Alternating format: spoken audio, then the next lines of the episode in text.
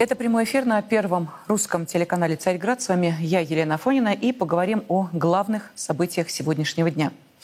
В Петербурге завершается первый официальный день работы саммита «Россия-Африка». Его главный девиз – технология и безопасность во имя суверенного развития на благо человека. Со вступительной речью на пленарном заседании выступил президент России Владимир Путин. Вот главные его заявления. Они касались экономики, но не только. Если коротко, в ближайшие месяцы Россия безвозмездно поставит африканским странам по двадцать пять-пятьдесят тысяч тонн зерна, обеспечив бесплатную доставку. Россия занимается переориентацией логистических потоков в сторону глобального юга, включая Африку.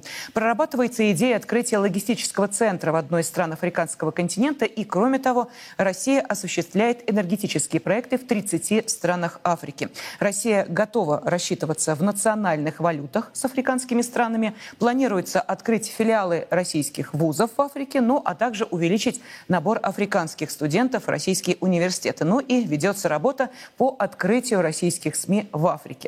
Но, как известно, не только хлеб, но и пушки нынче в цене, поэтому гости форума выстроились в очередь, чтобы подержать в руках и сфотографироваться с образцами российского вооружения. Восторг на лицах военных их из государства, например, Буркина-Фасо, сложно было не заметить. Все самое интересное для жителей и гостей северной столицы еще впереди. В воскресенье, тридцатого июля, в соответствии с указом президента России, в день ВМФ в Санкт-Петербурге состоится главный военно-морской парад. В нем будут задействованы корабли, суда и подводные лодки Балтийского, Северного, Черноморского флотов и Каспийской флотилии. Всего в параде в этом году участвуют тридцать семь кораблей и катеров, четыре подлодки, а также восемь парусных судов, около трёх тысяч военнослужащих. Зрелищем масштабного парада накануне насладился и министр обороны России. Объявленной целью визита Сергея Шойгу в Северную Корею стало его участие в мероприятиях, посвященных семидесятилетию завершения Корейской войны тысяча девятьсот пятидесятого — пятьдесят третьего годов. Ну а также переговоры с представителями северокорейского военно-политического руководства. Шойгу встретился с министром обороны КНДР Кан Сунамом, затем российского министра принял лидер республики Ким Чен Ын. После этих переговоров Сергей Шойгу и Ким Чен Ын осмотрели выставку вооружений и военной техники в Пхеньяне. Там были представлены, помимо прочего, межконтинентальные баллистические ракеты, боевые бронированные машины, беспилотные летательные аппараты. А вот каковы итоги поездки министра обороны в Северную Корею, мы спросили востоковеда-писателя Кирилла Катковского. Глава Минобороны России поехал в Северную Корею для того, чтобы укрепить военные связи между двумя государствами, что в переводе на нормальный язык означает: Россия нуждается в беспилотниках, нуждается в современных артиллерийских системах, боеприпасах и так далее. За последние тридцать с лишним лет Россия утратила значительную часть своего технического суверенитета, в том числе и в военной сфере. А вот Северная Корея не только сохранила советское наследие, но и весьма его приумножила. Напомню, за последние тридцать лет Северная Корея стала ядерной державой, космической державой. В Северной Корее развито станкостроение, начало которого было положено благодаря советским специалистам. Вот сегодня Северная Корея способна массово производить и современные артиллерийские системы, и, как показал этот визит, целую линейку беспилотников. Впервые ударно-разведывательные северокорейские беспилотники были показаны иностранному гостю. Вот это все то, в чем нуждается Россия. На данный момент пока что об итогах говорить рано, но если на фронте на Украине появятся корейские беспилотники, корейские артиллерийские системы и разные другие виды военной техники, то только тогда можно будет констатировать, что визит удался. Да, Россия недвусмысленно претендует на роль мирового глобального лидера. Африка, Азия, Ближний Восток. Следующая остановка, вероятно, Латинская Америка. Ну, в общем, есть о чем задуматься недругам России, которые уже перестали скрываться под масками международных приличий. Администрация Байдена играла решающую роль в обеих атаках на Крымский мост. Это заявил журналист, лауреат Пулитцеровской премии, автор расследования о подрыве северных потоков Сеймур Херш.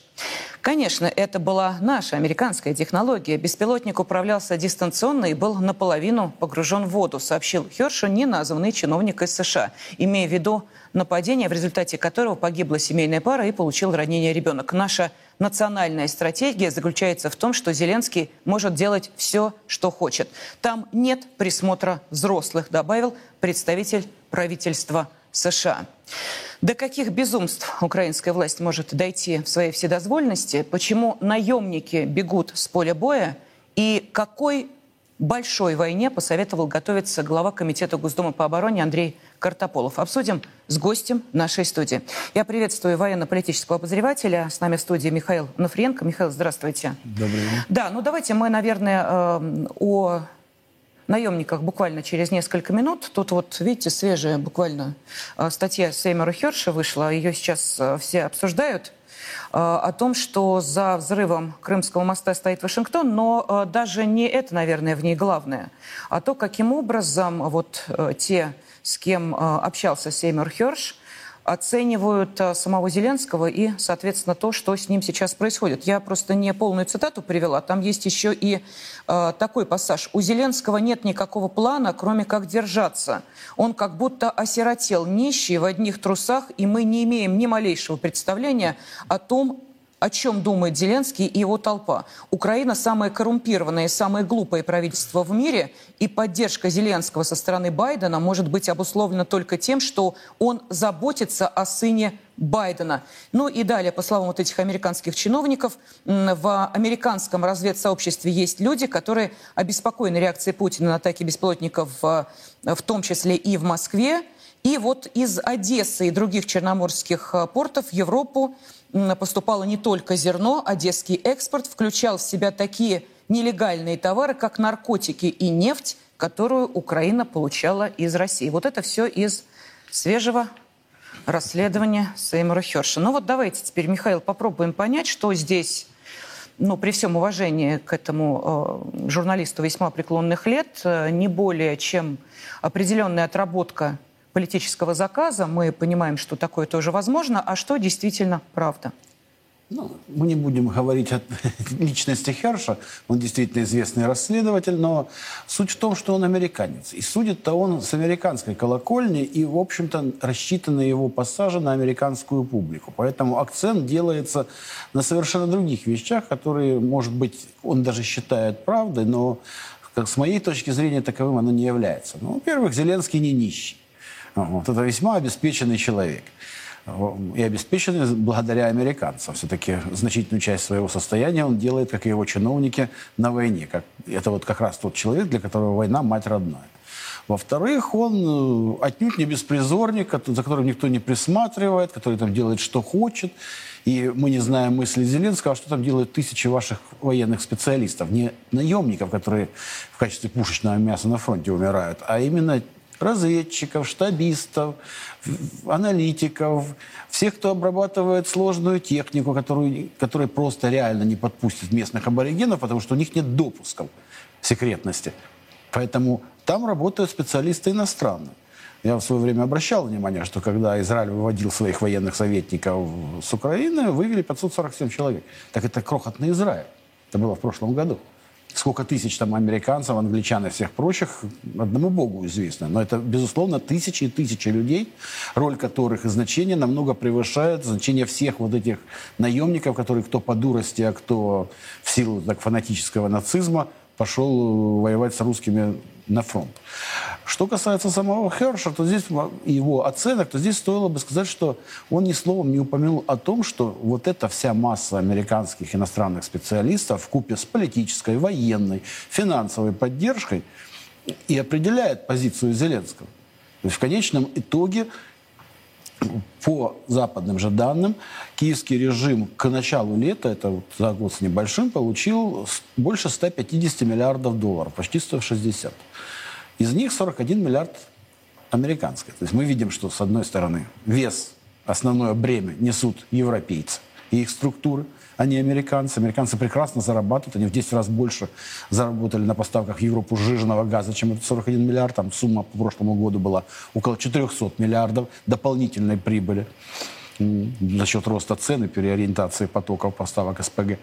Во-вторых, они, разоряя Европу и повышая там цены, ухудшая уровень жизни, снабжают Европу своим оружием. То есть фактически из этого сорока одного миллиарда львиная доля пошла американскому же ВПК.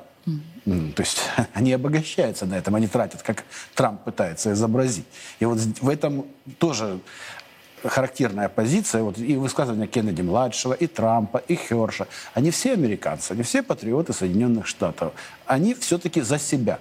Тогда объясните эту логику. Зачем сейчас, ну мы еще поговорим о том, что американская пресса тут вышла с весьма противоречивыми заявлениями, что одно звучало «все пропало, все схлопнулось», а другое «Украина пошла в обещанное наступление». Мы чуть позже об этом поговорим. Объясните, зачем вот Хершу сейчас выдавать материал, в котором черным по белому написано признание Америки в том, что за терактами по подрыву Керченского, Крымского, ну как кому привычнее, моста, стоят именно американцы. И буквально вот накануне Украина в очередной раз подтвердила, это сделали мы. Вот что это за э, интрига разворачивается? Зачем признаваться в э, террористическом акте?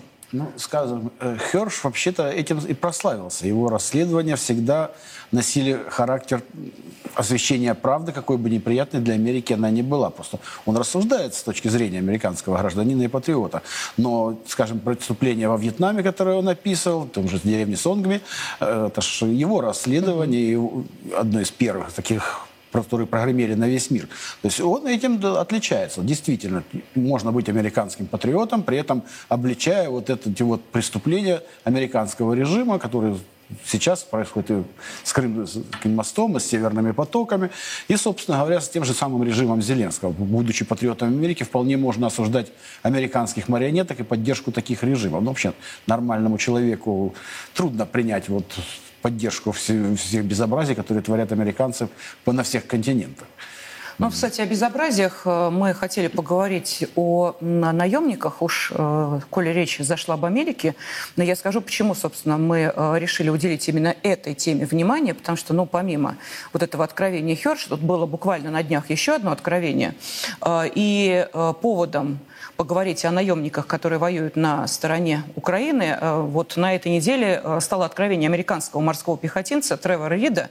Ну, я думаю, что нашим зрителям можно напомнить, можно не напоминать, но тем не менее напомню. Он отсидел два года в мордовской колонии за пьяное избиение полицейских здесь, в России.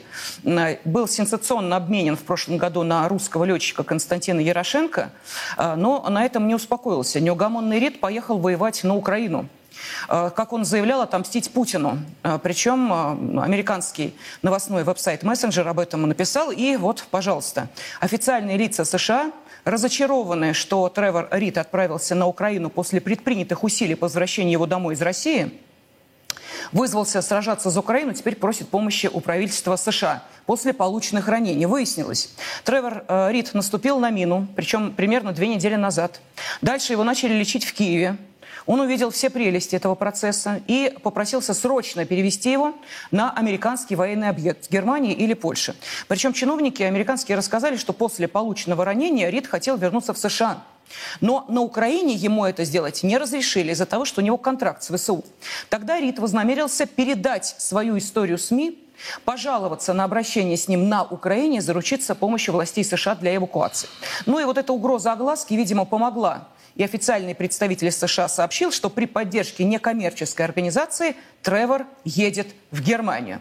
Власти США четко и однозначно предупредили американцев не ездить на Украину, не говоря уж об участии в боевых действиях, пишет издание. Ну и понятно, если судить по той скорости, с которой уничтожаются наемники на Украине, перспектива не самая приятная. Всего за время специальной военной операции уничтожено около четыре тысячи девятьсот девяносто иностранных боевиков. Еще четыре тысячи девятьсот десять наемников сбежали из района боевых действий, покинув территорию Украины. Это официальная статистика от Минобороны России. Данные, кстати, свежие. Ну а в западной прессе все чаще появляются откровения наемников, которые жалуются и на условия, и на организацию, и на командование ВСУ, и на горячую встречу, которую устраивают им русские на передовой. ну и подкрепляет все сказанное видеосюжетами, один из которых вышел на канале австралийского отделения Sky News. Тысячи иностранных граждан отправились на Украину поддержать контрнаступление против России. Но некоторые уезжают обратно, потому что это уже слишком. Сражение было жестоким, хотя на этот раз никого не убили. Рис Бёрн говорит, что несколько недель назад его чуть не убили. Его многонациональный отряд готовился к атаке. Но никакого прикрытия с воздуха не было, и украинские танки отступили. Издалека к отряду приблизился другой танк. Они подумали, что он свой. С тобой все нормально? Да, я цел. Но он не был своим.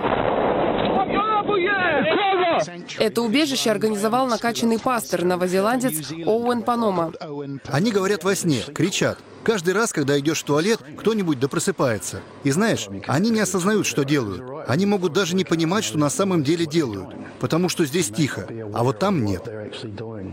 Бёрн и его товарищ по оружию торопятся на поезд с рюкзаками, наспех забитыми прошлым под завязку. Но все они не могут оставить позади. Это будет всего лишь воспоминаниями, которые я пытаюсь затолкнуть далеко-далеко-далеко и забыть навсегда. Михаил, вот можете объяснить, почему так изменилась тональность подачи этих материалов? Причем мы специально взяли зарубежные издания, процитировали их не просто словесно, но и продемонстрировали. Откуда вдруг неожиданно появилась вот эта нотка некой горечи и сожаления? Ах, бедные, как тяжело им там пришлось на Украине. Что это? Ну, потому что, во-первых, там есть, накапливается усталость. Во-вторых, далеко не все партийные силы и, соответственно, часть СМИ поддерживает политику, которую навязывают Соединенные Штаты. Потом надо понимать, что э, ведь в Европе, в общем-то, живут не глупые люди. От того, что Соединенные Штаты сумели навязать свою волю правительствам, это вовсе не значит, что с этим все согласны, все смирились, мало того, все поддерживают этот процесс. Официально должностные лица, понятно, их нагнули. Но, видимо, не зря главу ФРГ назвали ливерной колбасой. Уж очень производит впечатление пластичного человека, который, вопреки интересам своей страны, ложится под интересы США. Ну, страна, которая могла стать газовым хабом всей Европы, превратилась сегодня в поставщика оружия, которого в Германии и так не слишком много. Тем более, как показывает практика, уж точно с Россией они, видимо, воевать не способны. Но они сейчас, по-моему, завод производства боеприпасов открывают. То ли реконструируют, Они... то ли модернизируют, уж не пойми. Нет, ну то, что Рейнметал будет обогащаться, как и другие ВПК, это понятно. Вот. Но суть-то в том, что это процесс длительный. И, ну, мы отвлеклись. Uh-huh. Суть-то в том, что недовольных очень много. И она, в частности, это недовольство проявляется в том числе и в СМИ. Второй год боевых действий, колоссальные поставки оружия. Европа, простите, живет существенно хуже. Под санкциями, ими же введенными против нас, но страдают они. И вот это недовольство проявляется в том числе в средствах массовой информации. Ко всему прочему, есть недовольство населения, которое вообще не понимает, а оно-то тут какого боку. Понимаете, даже поляки, я понимаю, что Польша нами изображается как единое сплоченное государство, полное русофобом. Но я был в Польше, общался с поляками еще до войны, и там совершенно другие настроения. Там ненавидят бандеровцев. И очень многие не понимают, искренне не принимают того, что фактически бандеровский нацистский режим поддерживается руководством Польши. Это не принято говорить там. Вот. Их успокаивают тем, что мы вернем Кресс в Сходе, то есть Западную Украину. Но даже в Польше есть недовольство, а в других странах его еще больше. Скажем, та же самая Франция, в которой сейчас там своих проблем хватает, никогда не была, скажем так, проамериканской. Там, ну, кто был, знает, не любят английскую речь, не любят Голливуд. Ну, и, в общем-то, всегда противопоставляли себя англосаксам. Ну, собственно говоря, мы помним конфликты, которые были с англичанами после выхода тех из ЕС. Французы там воевали горой.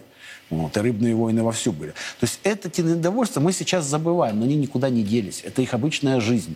И вот когда прошел первый этап, ура, да, там, ну, Россию победить, ну, в общем-то, хорошо, потому что Объединенная Европа всегда к нам в гости ходила, ну, еще раз пришла сейчас. Каждое столетие, иногда по несколько раз. Там лидеры разные, но Объединенная Европа была одна. Вот, и всегда по ту сторону мушки, всегда незваные.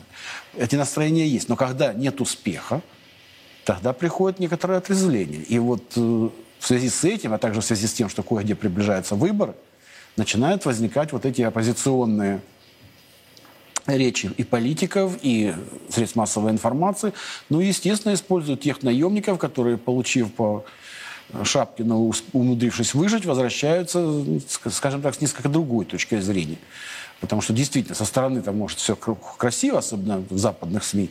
Когда попадаешь туда и сталкиваешься с некомпетентностью командиров, с низкой мотивацией личного состава, с коррупцией, воровством и всем прочим, что там присутствует, вот это ведет к откровениям и Херша, и того же Рида, и всех остальных. Михаил, а вот что рассказывают наши ребята на линии боевого соприкосновения? Вот сейчас наемников иностранных становится меньше, они другие, нежели были вот в начале спецоперации.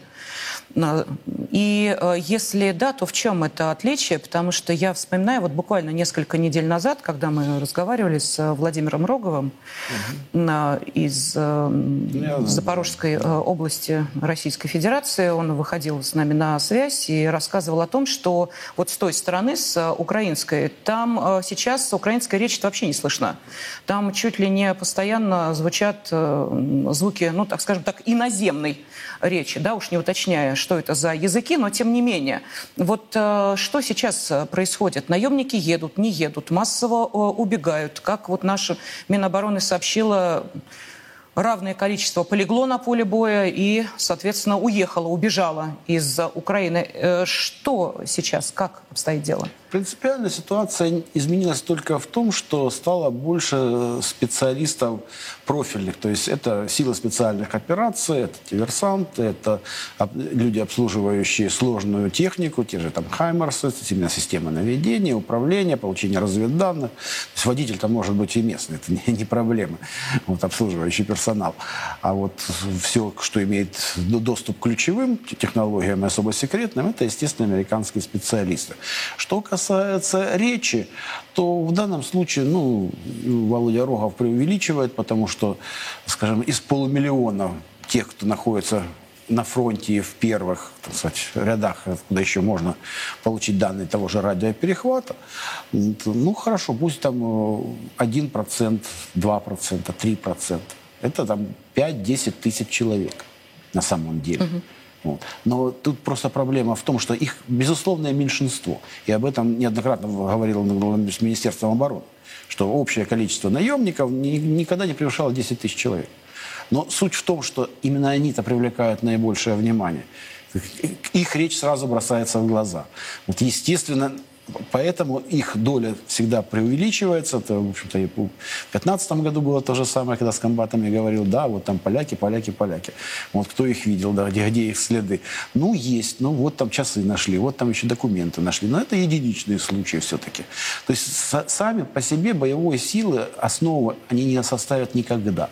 Ну, то есть получается, что это определенный мозг, вот э, успешные удары наших вооруженных сил, точечные, по э, казармам, по бункерам, о которых в том числе официально говорит Минобороны, и затем вот эти э, борты, которые прилетают, ну, видимо, забирать кого-то важного, судя по тому, чем и как они оснащены, откуда они, собственно, вылетают и куда улетают, можно предположить, что да, действительно. Вот э, это мозги украинских э, военных операций? Это мозги, это контролеры, вот, и это, в общем-то, смотрящие. То есть самое главное это в чем? Нужны люди, которые контролируют поступление денег, выполнение приказов и то, как высоко и далеко прыгают в рамках поставленных приказов местные аборигены. Ведь мы же понимаем, что колоссальные деньги затрачены, масса усилий от того, как будут развиваться на остатках Украины дальше боевые действия, зависит в том числе и судьбы многих политиков, они это понимают. Байден сделал колоссальную ошибку, и его партия, поставив все на победу в войне, которую одержать невозможно. Ну, вот опять же, точка зрения американцев, Америка великая, она все может. Ну, как мы видим, не все. Даже поставив всех своих марионеток в строй и бросив их сюда же, ну, простите, Объединенный Запад пока не может добиться успеха, и перспективы, в общем-то, нет. Угу. Даже при том, что он использует пушечное мясо местное. А вот давайте по поводу успеха. Не случайно я сказала о том, что сегодня действительно вот обратили внимание, насколько по-разному трактуют ситуацию в Америке абсолютно проправительственные издания. Ну, там, наверное, других-то уже не осталось. Так вот, что заявляется? Вот, пожалуйста, Нью-Йорк Таймс пишет. Направление главного удара определено. ну, имея в виду ну, да. то, что происходит на Украине, туда начали вводить резервы. Украинское командование сообщило Вашингтону о начале новой фазы наступления на направлении главного удара к югу от Орехова в Запорожской области. Это я все цитирую издание. В случае прорыва российской обороны это позволит ВСУ двигаться на Токмак и далее на Мелитополь у Азовского моря. И, по словам источников «Нью-Йорк Таймс», в Пентагоне ВСУ ввели в бой части новых соединений, подготовленных специально для контрнаступления и до сих пор сохранявшихся в резерве. Прежде чем, Михаил, вы прокомментируете все, что, собственно, написало вот это издание, я хотела бы, чтобы мы сейчас э, вспомнили, что сегодня на саммите Россия-Африка э, сказал Владимир Путин, отвечая на вопрос о вот этом самом новом этапе наступления украинской армии. Давайте посмотрим и послушаем. Так называемое контрнаступление, широкомасштабное контрнаступление началось с четвёртого июня этого года. Это очевидный факт, причем об этом говорит и задействование стратегических, так называемых стратегических резервов вооруженных сил Украины. Что касается последних дней, то да, действительно, мы подтверждаем, что боевые действия активизированы и существенным образом. Основные боестолкновения проходили на направлении, как говорят на западе, основного, главного удара, на запорожском направлении. В зоне ответственности вчера шли серьезные боевые действия, в зоне ответственности восемьсот десятой бригады морской пехоты Черноморского флота и семьдесят первого полка сорок второй дивизии пятьдесят восьмой армии Южного военного округа. Без всякого преувеличения могу сказать, что наши солдаты и офицеры продемонстрировали лучшие примеры массового героизма. Ну вот, смотрите, хочу обратить внимание, кстати, наших зрителей, что Владимир Владимирович все это говорил на память. То есть у него не было ни листочки, ни шпаргалки, ни там в ухе никакого устройства человека, который ему всю эту информацию дает. Это к вопросу, насколько наш верховный главнокомандующий в курсе того, что происходит на линии боевого соприкосновения. Михаил, ну вот давайте теперь вернемся к вот этому заявлению официальных лиц Пентагона, что начался основной удар и главная фаза украинского наступления. Ну что, Зеленского продавили? Все? Да нет, сказать, что продавили, нельзя, потому что в данном случае у них выхода нет. Понимаете, политическая составляющая вот этого стратегического наступа, наступ на грабли называется. Потому что изначально было известно, что они наступают на самом защищенном участке фронта. Причем они не скрывали направление этого удара. То есть понятно, что там готовилась эшелонированная оборона. Все говорят о тридцати километрах укрепления. На самом деле они есть и дальше. Мало того, они есть в Крыму. Причем на всем протяженности Крыма. Причем ряд из них просто абсолютно невероятен, включая штурм с моря. Учитывая, что отсутствие десантных mm-hmm. средств у противника и полный контроль Черноморского флота над побережьем, ну, это невероятно, но тем не менее даже к этому готовится. То есть к самым невероятным сценариям. И вот на эту подготовленную линию обороны они пошли силами, которыми, ну, простите, добиться успеха невозможно изначально.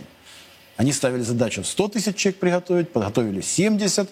Вот часть из них приблизительно половина израсходовали. Сейчас ввели в бой, действительно, в работе, атаковали, там пленные уже есть. Это десятый армейский корпус.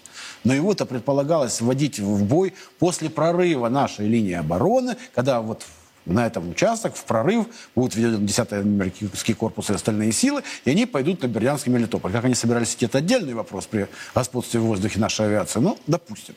Но теперь их ввели в бой, назвав это второй частью, uh-huh. вторым этапом. Можно это назвать тридцать вторым, потому что у них каждый день новый этап, там пятьдесят третий уже этап. Они ввели их только для прорыва нашей обороны. Они под, все еще находятся севернее Работино. Но силы-то свежие. Силы, безусловно, свежие, техника свежая, но вот в результате там за сорок часов порядка сорок единиц этой техники было уничтожено. Они там порядка сто двадцать ввели в бой. Так, действительно, поэтому и пишут о новом этапе, потому что очень долго, в последнее время, были мясные штурмы, когда практически или вообще бронетехники не было, или легкая бронетехника, или единичные экземпляры. Uh-huh.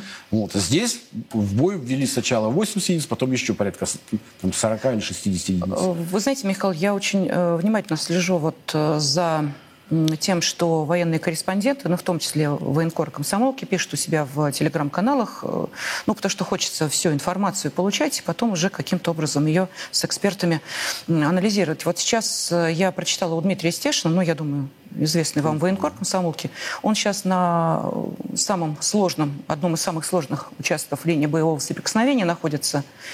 Времьевский выступ, вернулся оттуда. Ну, он просто об этом откровенно пишет, поэтому я тут не раскрываю никакой, может быть, тайны. И вы знаете, у него прозвучало очень горькое.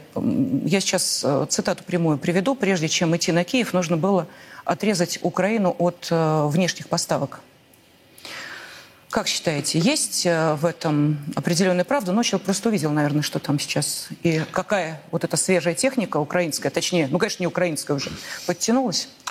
Да, на самом деле разговоры об этом идут с самого начала. И здесь, скажем, мне как эксперту это непонятно. Почему я стараюсь не применять? Понимаете, эксперт uh-huh. должен знать.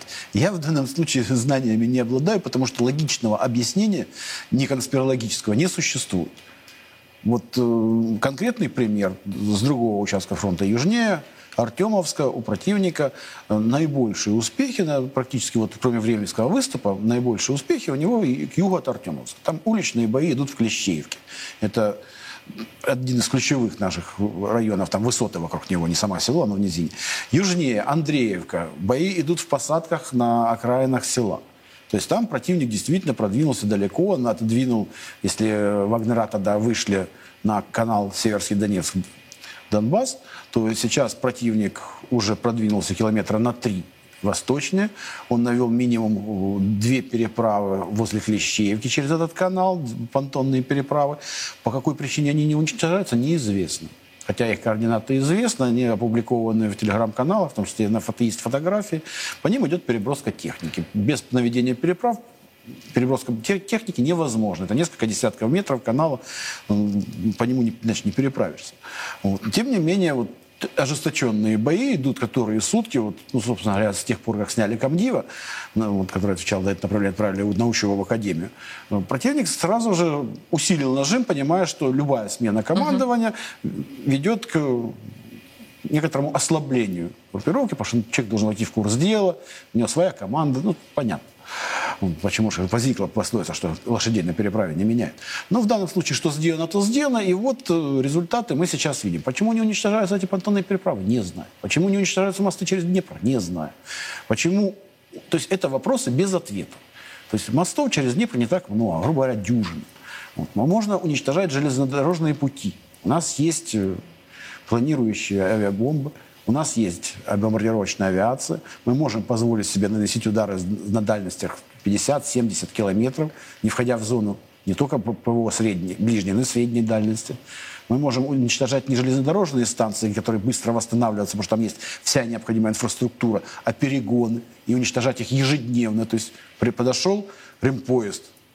Вот вместе с ремпоездом. Причем, учитывая количество имеющихся у нас авиабомб, мы можем позволить себе промахиваться, там, попадая одной из десяти.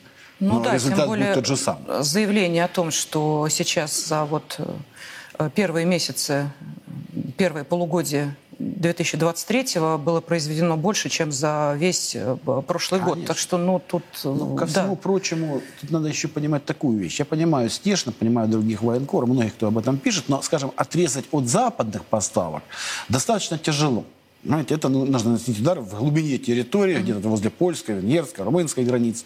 Вот, то есть, но левобережье, на котором идут, собственно говоря, все боевые действия. Отрежьте левый берег. Ограниченное количество мостов. Причем все поставки, основные поставки, идут железнодорожным транспортом.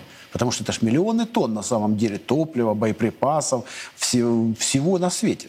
Ну, это грузовиками не навозится. Но железнодорожные мосты тоже не уничтожаются. Одно время начали, бросили. Почему, я не знаю. Вот когда по, по завершении зерновой сделки начали бить по инфраструктуре, ведь практически все, кто следит за этими событиями, обратили внимание на мост в Затоке, вот по нему ударили, да. вот его недоуничтожили. Да. Вот проходит несколько дней, выясняется, что мост-то как раз никто не трогает. А какой смысл уничтожать зернохранилище? Вот сколько там уже Киев опубликовал этих фотографий, зернохранилища, там зерно разрушено лежит. Ну, смысл. Никакого смысла на самом деле. Эту ракету... это так же, как оплавленный ТЭЦ показывать, и потом рассказывать через несколько дней, что электроснабжение полностью восстановлено и никаких проблем нет. Но ну, это примерно вот та же деле, самая логика. Это та же самая загадка, потому что, ну, во-первых, наносить удары по инфраструктуре энергетической, а не транспортной, возникает вопрос, если у населения есть свет, и он восстанавливается в течение суток, двух, трех, то понятно, что оборонные предприятия, вся армия, все, кто же работает на армию, на фронт, работает тем более. А страшно были тысячи ракет беспилотников. Хорошо, Михаил, тогда вопрос. Что идет по, ну, давайте, вот упомянутому вами мосту в Затоке. Вот что помимо, давайте попробуем с этой стороны подойти, помимо военных грузов там идет. Может быть, мы попробуем найти чей-то интерес? Ну, всегда шла и идет контрабанда. Мы обращали внимание еще задолго до войны, это было и при Ющенко, и при Януковиче, и тем более после вооруженного переворота в две тысячи четырнадцатом году. Туда идет все. Туда идет... Из Закарпатья идет лес, который вырубается варварски, он эшелонами идет, при том, что законодательство Украины даже довоенное запрещало подобный экспорт. Но эшелоны идут через границу, и пропускаются они этими таможенниками и теми. Сигареты идут... вагонными нормами, которые проводятся здесь и в той же Испании и Португалии. Это просто знаю по отзывам тех людей, которые у меня знакомые там живут. Там колоссальное количество вот этих контрабандных сигарет. То есть множество всего остального, чего только... Уже были данные о задержаниях на границе торговцев органами, детьми. Ну, причем это, опять же, западные задержания. То есть это не мы придумали, и не кто-то там разбирается на территории там, подконтрольной хунты. Ну, последний раз, по-моему, на границе со Словакией. То есть все, что можно тащить с фронта, в том числе главный инспектор Пентагона говорит, да, утечки оружия. Да, не приводят маленькие. Ой, там тысяча винтов, uh-huh. там uh-huh. десятки да, тысяч да, патронов. Ребята, мы понимаем, что трудно признать, что это на самом деле дикий вал. Uh-huh. То есть это и экспорт оружия, который на самом деле нелегальный и имеет место быть, и там отнюдь не ящиками его вывозят. То есть это все есть, и наркотой они тоже торгуют. И я понимаю, что там Хершу удобно говорить про нефть, но э, на самом-то деле киевский режим зависим от нефти, он ее импортирует в, в колоссальных количествах. И когда зерновая сделка работала, что меня возмущало больше всего, туда каждый день шли танкеры с нефтью, по крайней мере с топливом. То есть снабжаешь ту же самую армию хунты, которая потом это топливо уничтожалось в меньших количествах, уже развезенное по а различным терминалам. Вы знаете, Михаил, что интересно, вот в зерновой сделке, ну вы заговорили об этом, просто э, приходят на память э, э, цифры, я сейчас точно не буду их говорить. Самое главное, э, те места э, заинтересантов. На первом месте совокупно Европейский Союз, ну как получатель зерна, это понятно, и не только зерна, а на втором месте Китай. А вот дальше возникает вопрос, а успел ли, собственно, Китай получить все зерно, которое, ему, которое он уже выкупил заранее? Потому что ну, все же понимают, что поставки зерна идут, что называется, в долгую. Это не вот захотел зерно, сегодня купил, завтра доставили, там контракты дальние. То есть, понимаете, руководствуясь этой логикой, можно предположить, что в тот момент, когда Китай вывез все полагавшееся ему зерно, которое он купил заранее, эту ситуацию очень быстро обнулили. Опять же, конспирология ни на что не претендует, просто некие э, логические размышления. Но э, если говорить о перспективе, да, э, как сейчас вот эта э, спираль все туже и туже сжимается, то я думаю, что не лишнее привести сейчас мнение философа, писателя Александра Дугина, который в своем телеграм-канале размышляет о прямом конфликте с НАТО и о стратегии России. Давайте послушаем. Кажется, я понял тему с мобилизацией. Почему мы ее откладываем? Не из-за нерешительности. Вероятно, у руководства страны есть своя надежная информация о готовности НАТО вступить в прямой конфликт. Пока с помощью конвенциональных вооружений. Вероятно, все начнется, если начнется, с Польши. Отсюда укрепление Беларуси, маневр с Вагнером, откладывание мобилизации, сосредоточение на обороне. Но если подтянуть все и всерьез готовиться к столкновению с войсками НАТО фронтально, то, сосредоточившись как следует, Украину саму по себе можно будет взять стремительно. Но и в этом случае наши будут оглядываться на вероятность вступления НАТО в конфликт напрямую, чтобы всегда оставлять резерв. В таком ракурсе наша стратегия приобретает более последовательный характер. Надеюсь, в Министерстве обороны и в стране в целом все основательно заняты подготовкой к мобилизации миллионной армии с учетом прошлых ошибок. Ну, о мобилизации мы... поговорим буквально через несколько минут. Пока хотелось бы услышать ваше мнение относительно вот этой перспективы прямого столкновения России и НАТО. Не завуалировано, а уже вот так, лоб в лоб, напрямую. Это возможно? Это всегда возможно, но с моей точки зрения маловероятно. По той простой причине, что вот такой характер боевых действий, который идет сейчас, он для Запада идеален. По сути, русские убивают русских. Не секрет, что вот разговоры про украинцев начали возникать после развала Советского Союза. До этого и плакаты, и все речи. Никто там никого не разделял, и всем было плевать, что Украина соучредитель Организации Объединенных Наций, равно как и Белоруссия. Это все были русские. И откуда бы ты ни приезжал, даже в девяностые годы, ты с Украины русский. Все равно, как анекдот, уезжают отсюда там украинцы, угу. или евреи, или кто угодно, приезжают русские. То есть разделение это носит условный характер. Для них мы все славяне, православные, одной веры. Чем больше нас будет уничтожено, тем лучше. По сути, то, что там у кого-то какие-то взгляды, понимаете, это как вот после гражданской войны сто лет назад. Были белые, красные, зеленые. Закончилась война. Эти белые, красные, зеленые во многом служили одной стране, воевали в Великую Отечественную по одну сторону баррикад. И да, были предатели. Ну так есть бандеровцы сейчас, тоже предатели. Да. Но закончится война, и десятки миллионов этих людей снова станут русскими. Поэтому на Западе это прекрасно понимают. Зачем им собственных граждан уничтожать? Причем собственные граждане вовсе ж не жаждут быть убитыми в своей массе. И тут достаточно сложно мне представить ситуацию, при которой э, немцы пойдут воевать э, на Украину ради чего? А вот, кстати, этот вопрос э, задает и экс-советник Трампа, э, полковник армии США Дуглас Макгрегор. Он э, ответил на вопрос, вообще возможно ли, что Польша э, войдет на Западную Украину и что в этом случае будет. Давайте послушаем. What's going to stop them? Что остановит русских? В том-то и дело, что ничего. А если мы решим шепнуть полякам, мол, хорошо, за дело, пересеките границу, идите до Львова, что произойдет? Я думаю, что Львов легко сравняют с землей. А войска, которые попытаются перейти границу, если они не будут защищены системами ПВО и ПРО, будут разнесены в пух и прах. Вот можете объяснить, Михаил, почему эта тема? Поляки готовы войти на Западную Украину, поляки усиливают границу с Белоруссией, поляки отреагировали на то, что сказал Александр Григорьевич Лукашенко на встрече с Путиным про ЧВК, которая хочет прийти на экскурсию в некоторые европейские города. Почему эта тема сейчас так активно начала появляться? Потому что вот это новый этап противостояния, на самом деле он секретом никогда не был, и задолго до войны, даже до вооруженного переворота, о подобном развитии событий я неоднократно говорил, обращал внимание, делал еще там в Приющенко материалы, видеоролики из этой серии. Я объясняю, что, во-первых, Галиция – это территория, которая почти семь веков никакого отношения к Руси, да к Южной Руси не имела. Фактически в тысяча девятьсот тридцать девятом году она вернулась в состав Союза, по факту, скажем так, после войны, через несколько лет после войны, когда там задавили бандеровщину. То есть вот и считать, ну, сорок лет они прожили вот эти территории в рамках единого русского государства. Все остальное, семейка, у них другая религия, этика, мораль.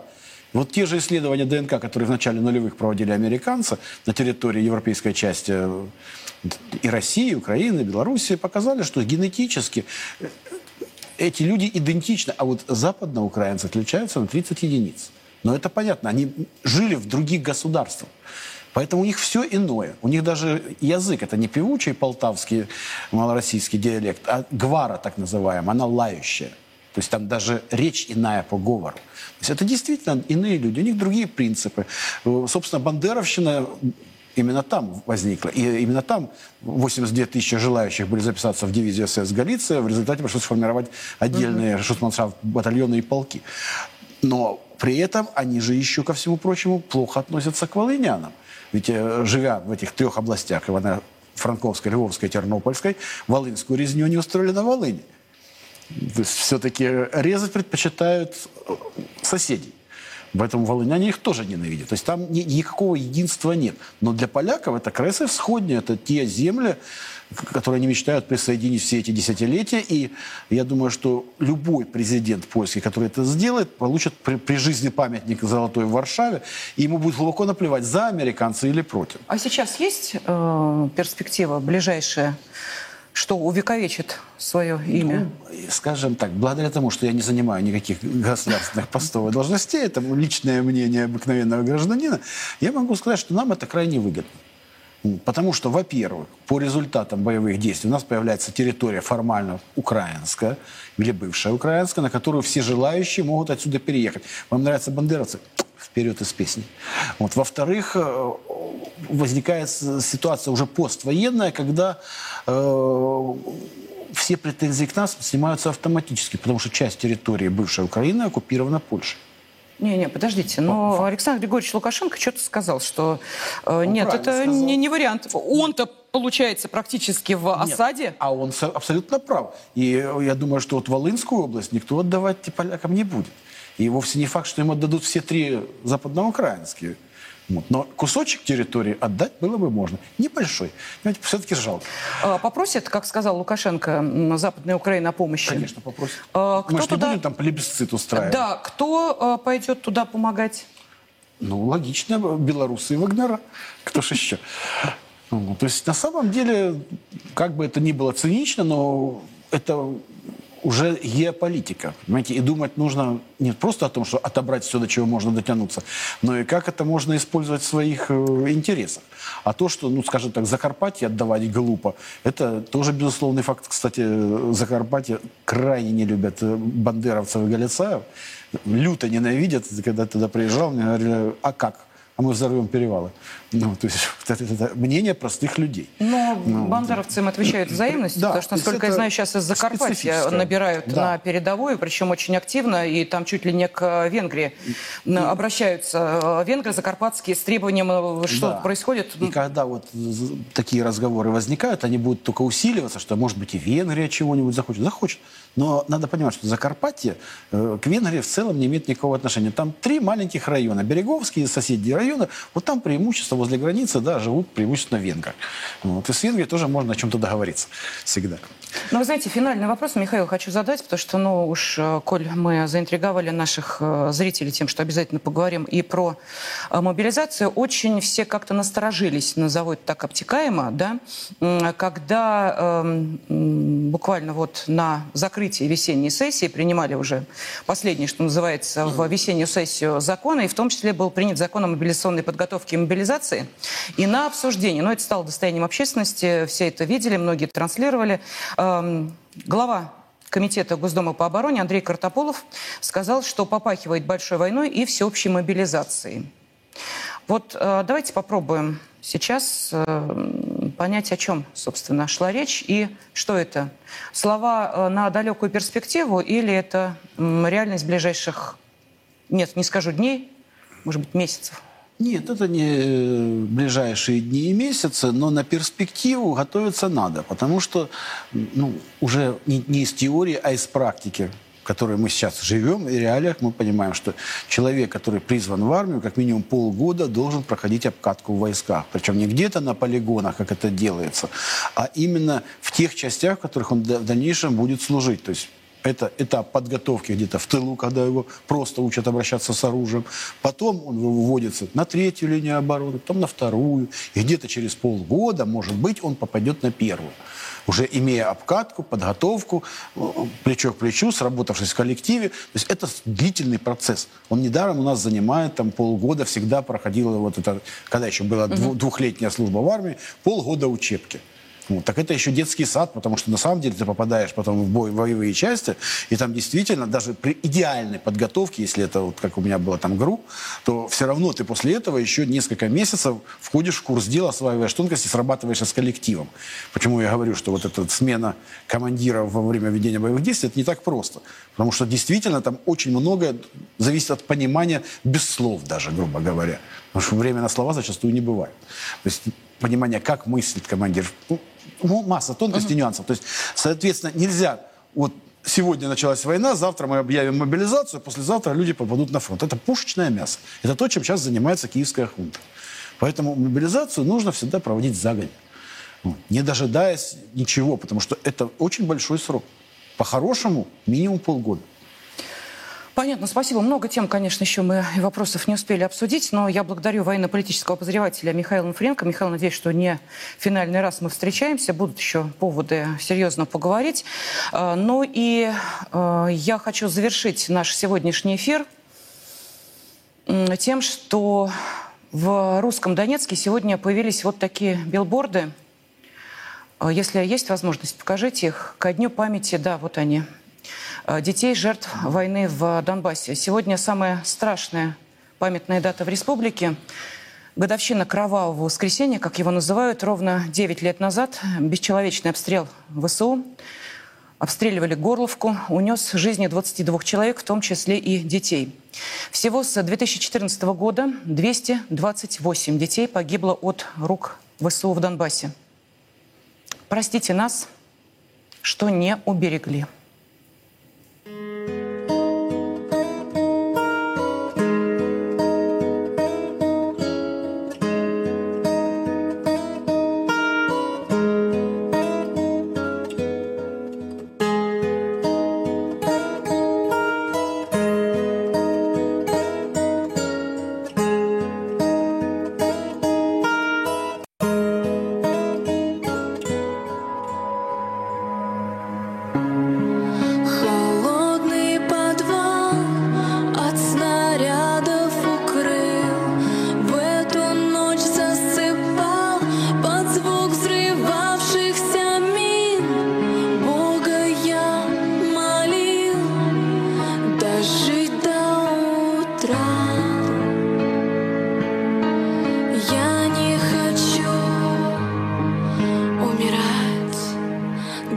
Со слезами не прячь, мам, не плачь, прости.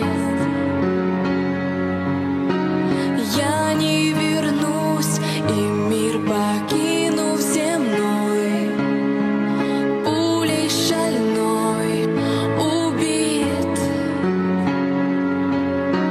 Ангелом проснусь, в окно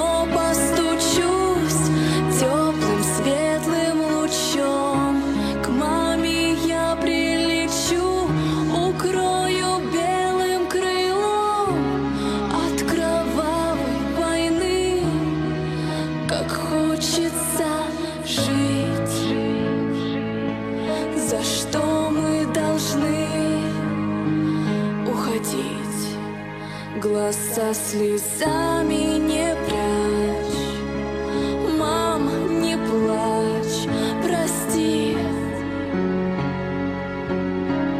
Я не вернусь, и мир покинув земной, пулей шальной убит.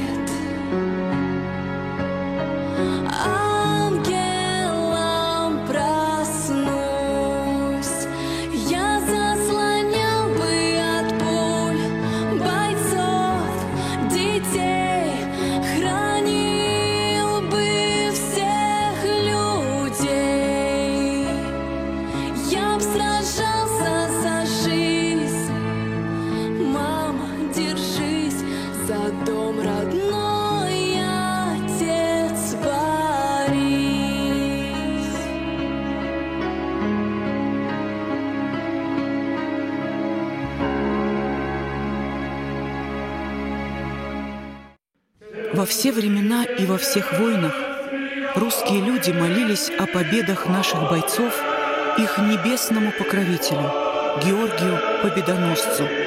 В ста городах восьмидесяти девяти регионов России пройдет всероссийский молебен святому великомученику Георгию Победоносцу. Каждый сможет поклониться его мощам и попросить святого о помощи. Нет сомнений, молитвами Георгия Победоносца Господь защитит наших воинов и дарует нам новую, великую победу.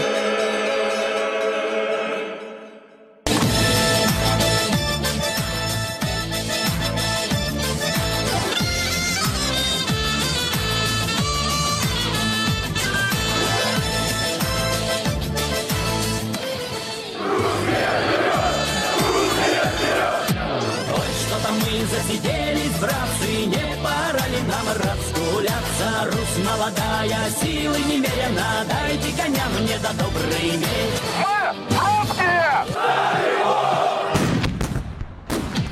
Рахью пойдем да погоним ворога, Русь молодая, сердцу дорога, да не пристало нам сидеть пока, да мы дайте коня мне до добрый мир.